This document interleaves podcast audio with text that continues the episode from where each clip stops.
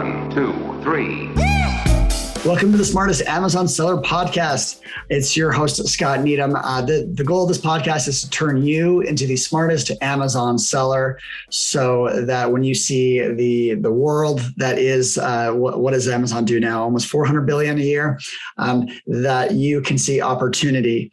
And in, also you can reduce your risk. But like I jump into a lot of different subjects uh, today. This one's going to hit personal because uh, one of my mistakes uh, uh, of many, but um, we, I'll just do a little bit of a backstory and then introduce uh, the guest that uh, could have been my answer.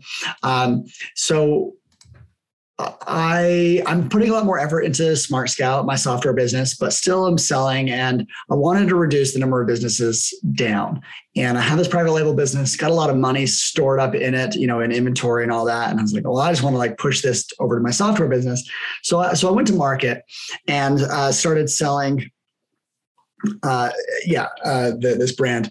And I knew we were a little bit outside of most aggregators' target, which is a little bit below their uh, the size deal that they like and a little bit more SKUs than they want, uh, close to 150. And um, but you know, still just uh, wanted to go, and we ended up uh, getting an LOI, a fairly decent deal. Um, not a, not as high as we wanted, so we could talk about the market conditions as well. But um, it uh, they it, it, fell through. They actually uh, they they turned it down after a few weeks of due diligence, and uh, boy, was that a lot of just work wasted. I mean, we've taken the brand back in now, and we're uh, you know trying to grow it, uh, get ready for uh, some other destinies, um, but. so much work goes on that on the finance side on the on the boring part of the transaction there's a very exciting part. There's like the money and the and the story. But the boring part is the most important part. It's what allows it to happen.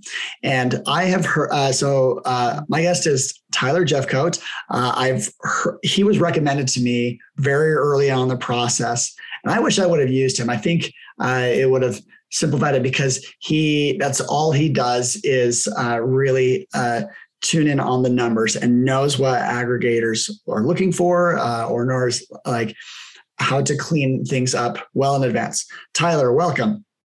Hey Scott, appreciate you having me, man. It's good talking to you.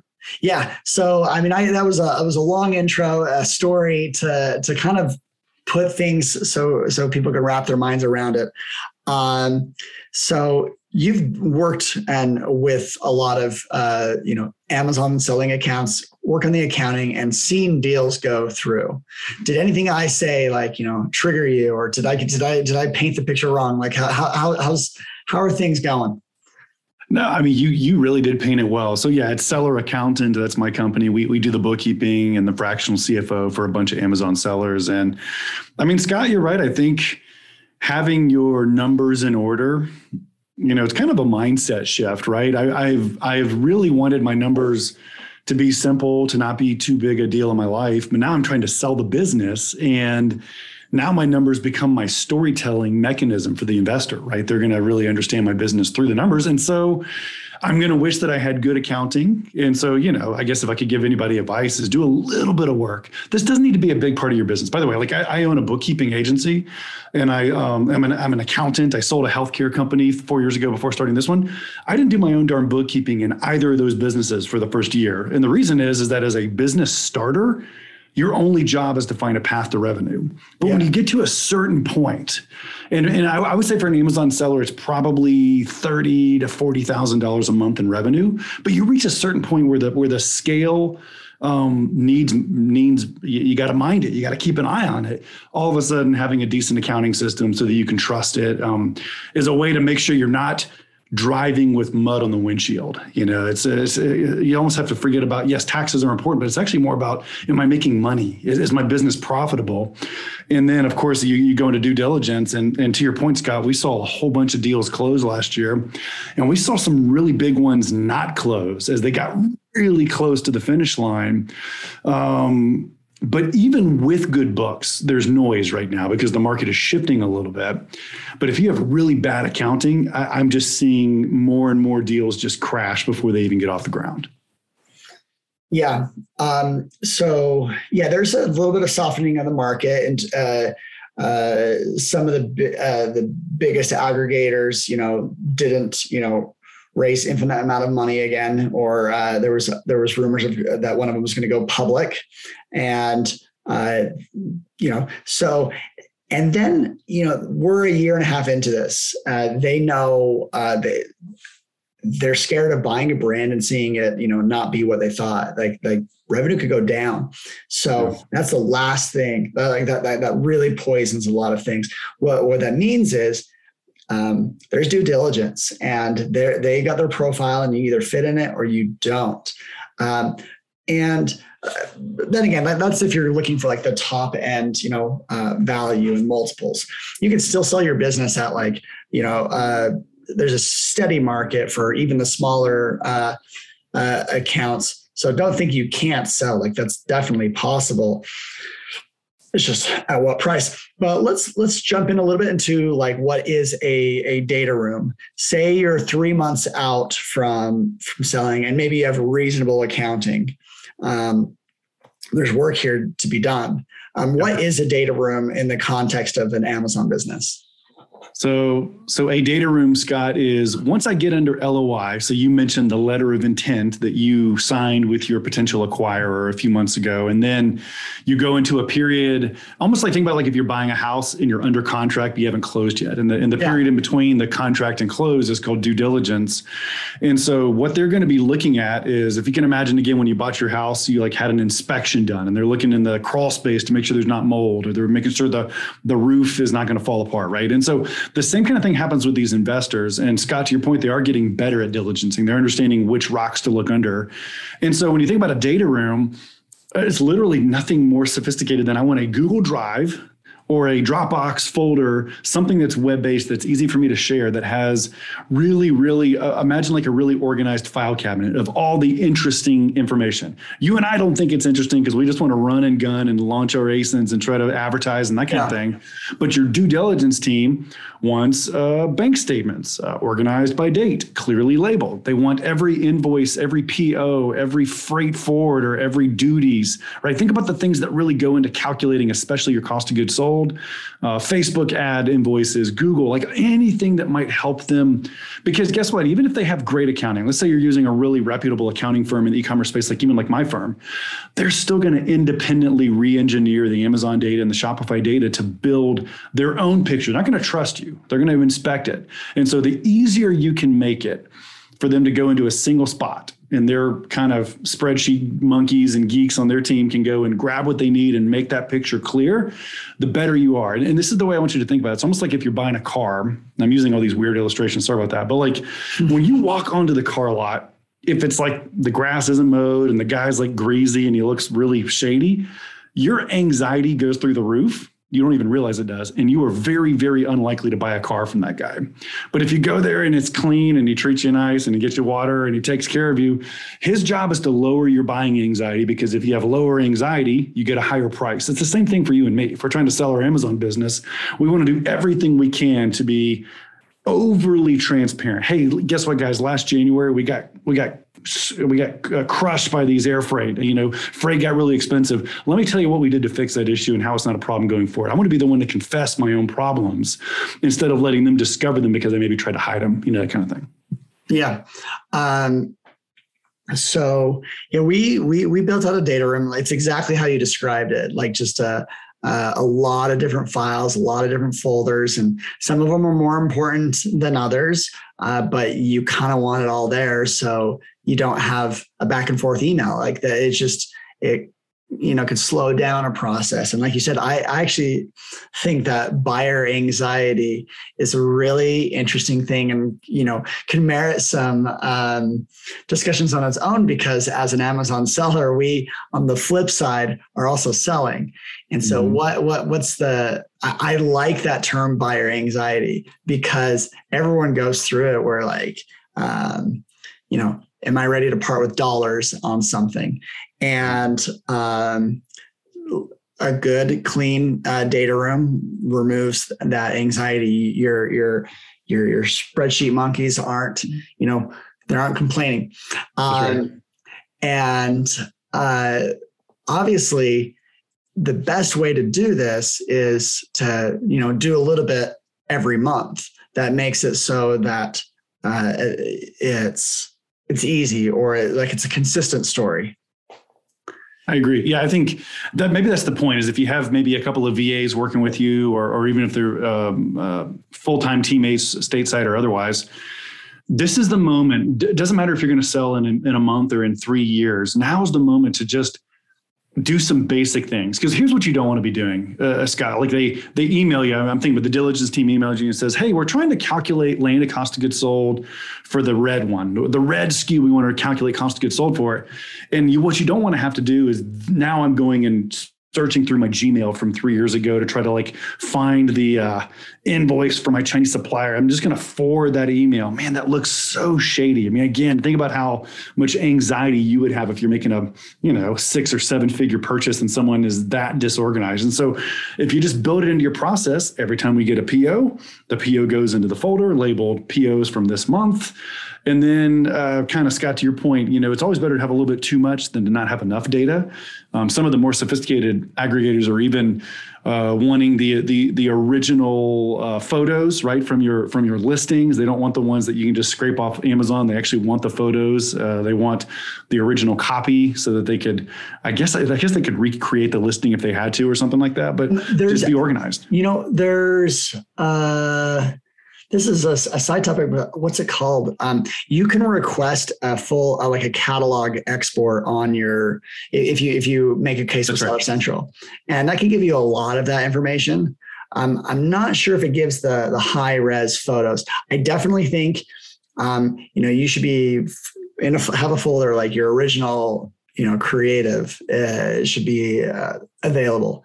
Um, no doubt. We've Actually, that's a funny story. I had, a client that was going through diligence with one of the uh, European-based aggregators literally just a couple weeks ago. Scott, he was calling me. He's like, I, I've just spent a 40-hour week just trying to pull down my listing. And this guy doesn't have a huge catalog. and, that, and during that call, he discovered what you just said, which is that hey, you could actually put a uh, a case in, and they'll give you the uh, CSV export of everything. And so, um, for any of you out there who don't want to waste you know an entire week of your life, what Scott just said is huge. It's not you may not have the high res original photos. You need to go ahead and have those in the data room. But if you're just trying to scrape uh, bullet points, please don't go like manually copy and paste those because that makes me sad to think that you might spend your life doing that. It's terrible. Yeah. Um, uh, so that's a, a quick uh, thing. Like it, you never know when you need it, and turns out a few weeks ago we needed it as we started doing a lot more creative work. Um, so the business that I bought was from my cousin, and uh, fortunately you know we could still like chat and like share stuff and we did uh, request the original photos he's like hey do you still have that and um, I, I, I think because we're cousins, like, you know, we've made this transition process very easy for him. And so he, he, he gave it to us, but like, that's the type of stuff that, um, you're going to do eventually. So might as well like have some organization. Um, yeah. Sure. Well, I am um, the, sometimes I'm like the worst at this, but I respect accounting so much. I, I respect, like, I can't tell you how many people come to me and, uh, when they're talking about their business and like what, where they're at and what, and like one of my constant answers will be like, do you really know your profitability? Like, can you uh, do you know your inventory value? Are you writing off inventory? If say like there's a leaky bucket of inventory if you have a lot of skus i guarantee you stuff is happening that you may not be aware of. And you need to reconcile. Um, maybe write off uh, maybe you actually have more inventory than you realize. Like it, it, you you have to balance that out on a on a consistent basis just so you know your numbers. Someone someone told me um, uh, at prosper i met a, a really large retail arbitrage like hit over 20, 30 million in sales. The largest retail arbitrager I found, and he's like, he's like, I don't know if we made two million or four million last year. I just don't know. Isn't that amazing? I mean, that's a, and that was maybe my point because I was also in in Vegas this uh, last few weeks ago with you, man. And it's amazing how often you can talk to somebody and they know their sales. Sales is vanity. They know the number of like how much I sold on Amazon last month, but if you can't answer the question how much profit did i make? Um, you're really driving blind. You're really putting yourself on a compromising and especially if you're any kind of a wholesale or resale model it's with any model it's a different set of challenges. If i'm a reseller my fundamental challenge is that i may lose money on each transaction if i'm not careful. If i'm a private label seller my fundamental challenge is i may run out of cash if I don't manage my cash cycle enough to re to to understand my working capital that's tied up in inventory and prioritize the better SKUs over the worse SKUs. Either way, the answers to those two questions. Did I make money last month? If so, how much?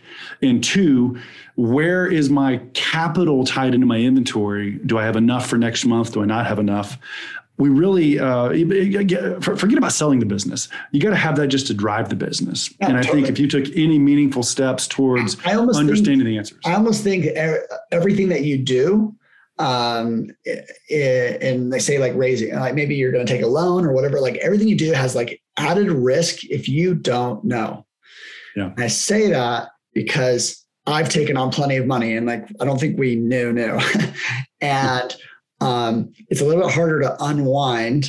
And I right. mean, it, it, certainly just costs money. Like I just, I think this is like, think of this as a, like technology. Your money is technology. If you um, have good numbers, uh, you, it's kind of like an unlock of like mm-hmm. uh, you, how you can drive your business.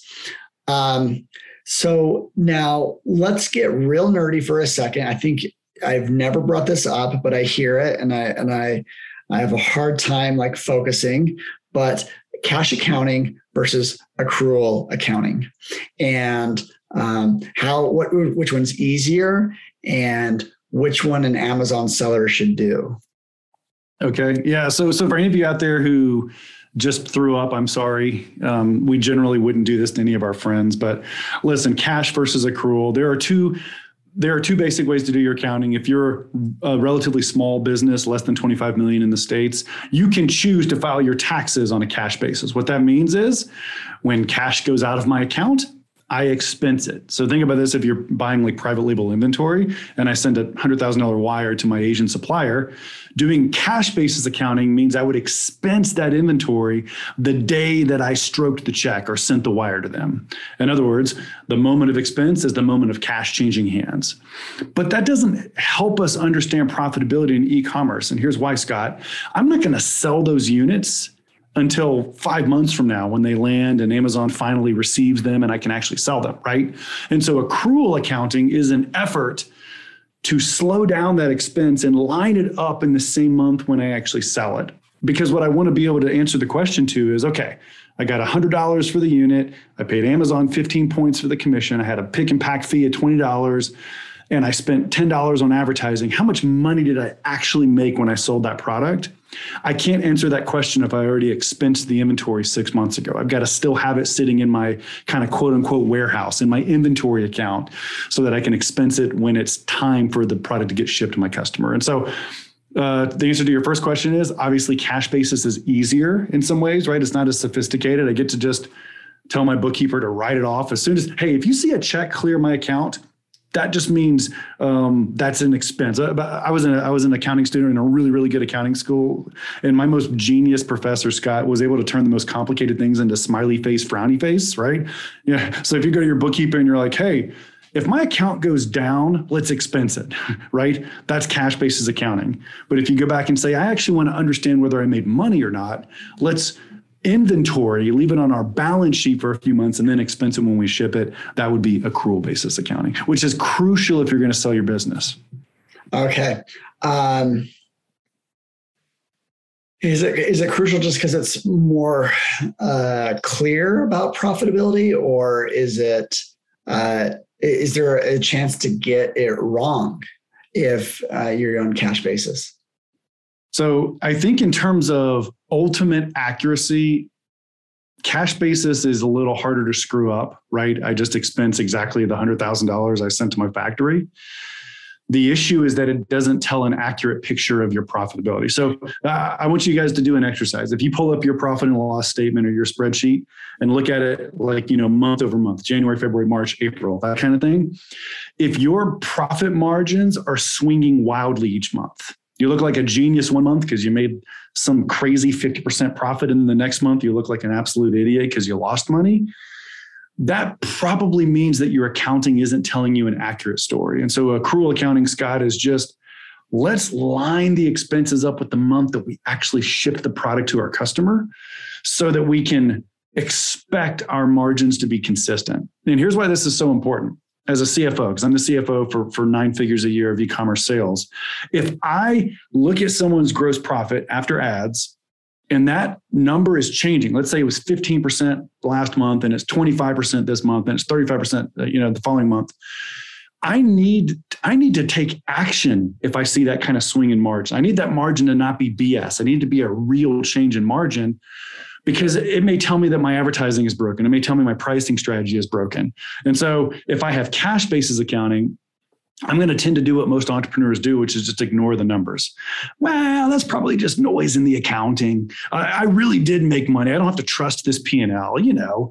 And if you can say that to your P and L, if you can kind of tell your uh, your profit and loss to piss off because it doesn't really tell you whether you're profitable, that's a problem because as entrepreneurs, we need feedback. We need something to tell us if we're making a mistake so that we can change course and make better choices.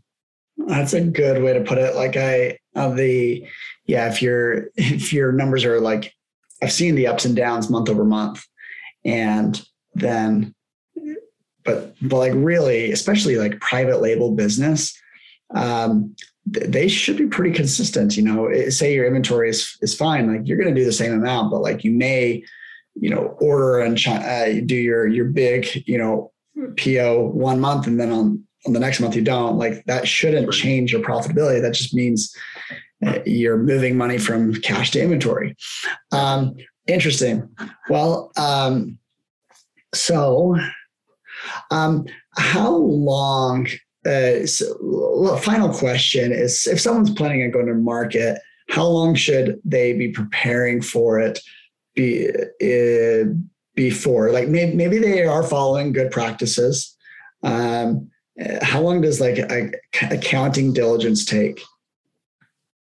So so you need to have at least a couple of years of good accounting to get through most diligence. And Scott, I've actually seen this move. It used to be 24 months. It used to be if I'm going to sell tomorrow, I need to make sure that the prior 24 months are good so that the guy trusts the books enough to give me a valuation on the most recent year. But because 2020 was so amazing for most sellers, most categories. And 2021, especially last summer, was so abysmal for some categories, kind of a, a, reversion back to the mean. An increasing number of these investor aggregators are wanting 2019, 2020, and 2021 books to be clean because they want to be able to kind of trace the line of your business back prior to the pandemic. And so, if I were going to sell my business in a year, I would want to start having good books today I would want to start doing the little things to build my data room today. And I would also want to start wiping off any unnecessary expenses. Like, let's say I'm, you know, listen, I'm allowed to take my business partner slash wife to Hawaii and have my annual retreat for my leadership, right? I mean, there are there are things that from a tax standpoint you may be able to write off. But if I'm trying to get maximum value for my business, here's the rule.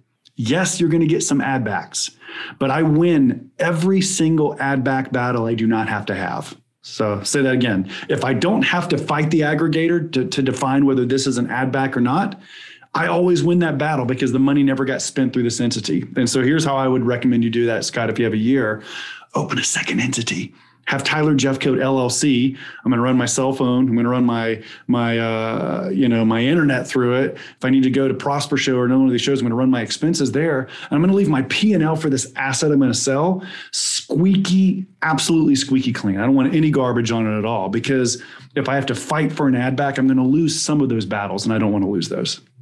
Wow, that's crazy. I never. That's a really interesting tip. And um, I mean, ad backs are your friend. They, they're they're essentially they go straight to um, you know your your bottom line, which then you get a multiple on it. So And Scott, I might want to define it. So, like, just in case you guys aren't familiar with that, you have like a net profit on your profit and loss.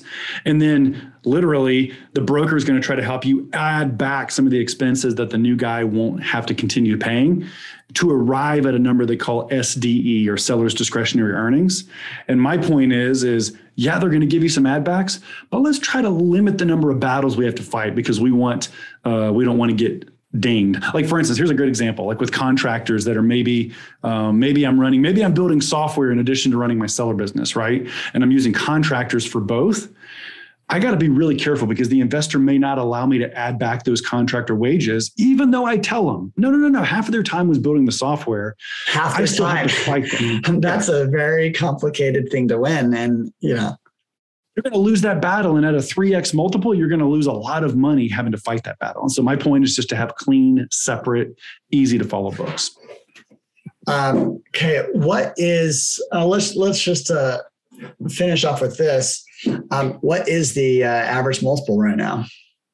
well, it's funny. I, what was it? Three years ago, it was like 2.5. And then a year ago, it was like five or something like that. It was just gigantically uh, larger. And I still think that Scott, to answer your question, I think the the aggregators have gotten better at knowing what their profile is. You said that early in the show, and if you fit that profile, if you have really premium profitability, uh, your product is really differentiated, you're still going to be able to command, you know, a six plus X kind of multiple right now.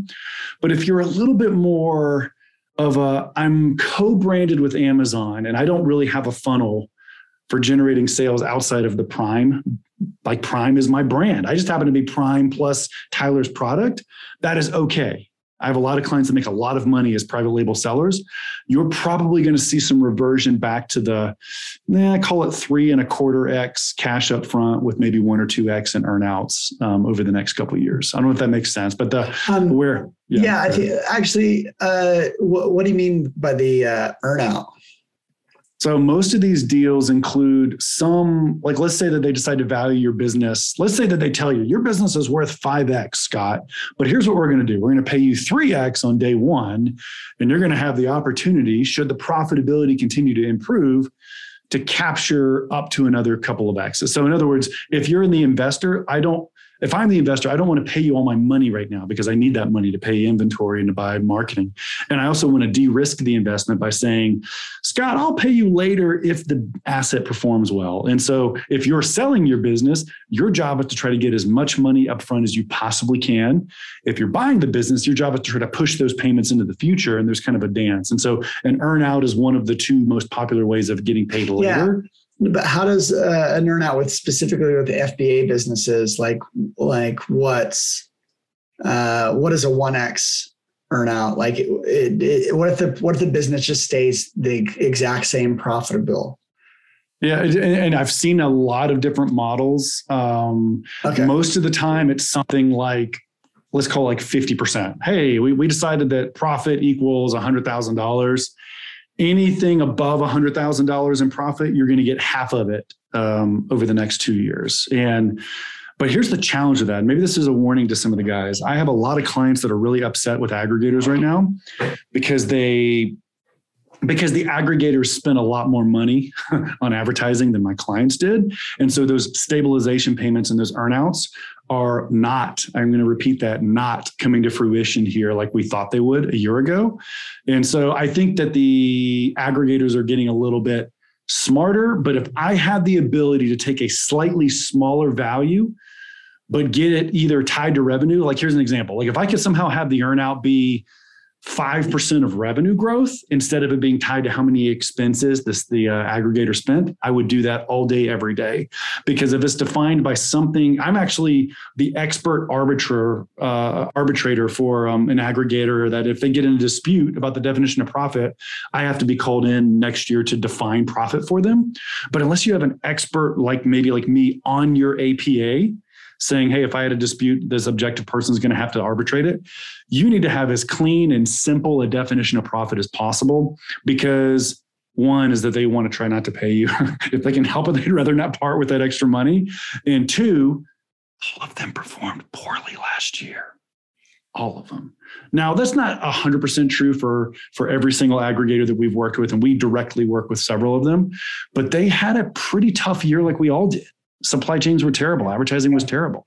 Uh, quantity limits. It's just amazing. Um, yeah.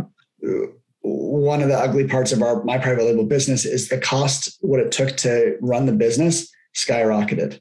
Mm-hmm. We need, we needed only three hundred fifty thousand dollars of inventory to run, and then that ballooned up to like six hundred, seven hundred thousand dollars of inventory to like to run. Quantity limits alone did that. So yeah, not surprised that some of them got hit in the face. Um, and uh, but I, I I work with a lot of them. They're they're they're getting smarter and they admit some of their faults, you know, and uh, uh, but but they they are learning, you know, what it takes to be an Amazon seller. I mean, I let's hope they are if they're uh, hiring the right types of people. Um, Okay. Well, uh, Tyler, thank you so much for uh, sharing. Um, I heard uh, you told me that you're launching your own podcast. Uh, what's the name of it? Return on Podcast. Um, what's the? Uh, tell me more about that name. Yeah, so so you hear about ROI, return on investment. I'm CFO boy, so I want to talk about the intersection of e-commerce and investing. And this kind of goes to your point there a minute ago, Scott, where I don't know how happy I am with my profit until I know how much inventory I'm having to carry. My return on the investment, that 300,000 to 600,000 jump is a game changer in terms of how happy you are with the investment. We're going to try to help people get better at managing that investment on on the podcast, return on podcast. Okay, cool. ROP instead of ROI. There you go. Um, well, uh, so look for that podcast, and uh, if you need uh, Tyler, he's uh, very available and and well known in the community. Um, and uh, and uh, we'll we'll wrap up there. And thank you everyone for listening. And if you know someone that's going to exit in a few months, well, you better send them this episode so they are are ready for the for maybe some humbling or maybe you know to to roll up their sleeves and uh, I I actually have had uh, you know I just got back from Prosper and and Tyler and I were going to meet up there but I just missed him. And how was Prosper for you, Tyler? It was great. I, I, enjoyed it. This is the first time in three years I'm not. I wasn't speaking. I didn't have a booth. I didn't have any employees there. I just got to chill and network, and it was. Yeah. Uh, I had a lot of fun. Yeah. But you guys had a booth. Was it successful? Oh yeah. Uh, we we've outpositioned some of our competition. It was a lot of easy conversations. Uh, we were cheaper and better than. Um, I won't call them out now. Maybe I'll call them out some other day. But because um, I don't want them to. I don't want them to know what we're doing. They'll figure it out. But every every month that they don't know what we're doing. That's great. You know, Scott, um, when you're cheaper and you're better, things tend to go really well for you. That's yeah. amazing. um, but what was I got a lot of people that like they actually listen to the podcast, and so uh, thank you everyone for listening. And uh, it really is like that. Like that's why I'm like doubling down. I want the podcast to to continue to have good guests like Tyler, uh, and I want to uh, you know throw in the passion because uh, it, has it, been it's been great. It's been great. I've almost been doing it for three years now. That is a scary sentence to say, um, but it's gotten more valuable, and I've changed how I've thought about it, and uh, it's it's been great. So thank you everyone that uh, I got to meet in person, and hopefully, if you we haven't, then uh, we'll have a chance to soon. Hi, I'm Scott Needham, a top 100 Amazon seller and founder of Smart Scout. Growing your Amazon business globally might seem impossible. I use Z's importing and compliance service for my FBA business, and so should you. As an Amazon seller, you want to focus on what you're best at selling your products. Z is a one stop shop for global expansion of your Amazon business. If you have a winning product, there is no reason it won't succeed in a foreign market. Visit z.co and use Scott in the description to get 50% discount on your first shipment. Expand with ease, expand with Z. Now we'll wrap up. okay, thanks everyone, and stay tuned, and I'll catch you on the next episode. One, two, three.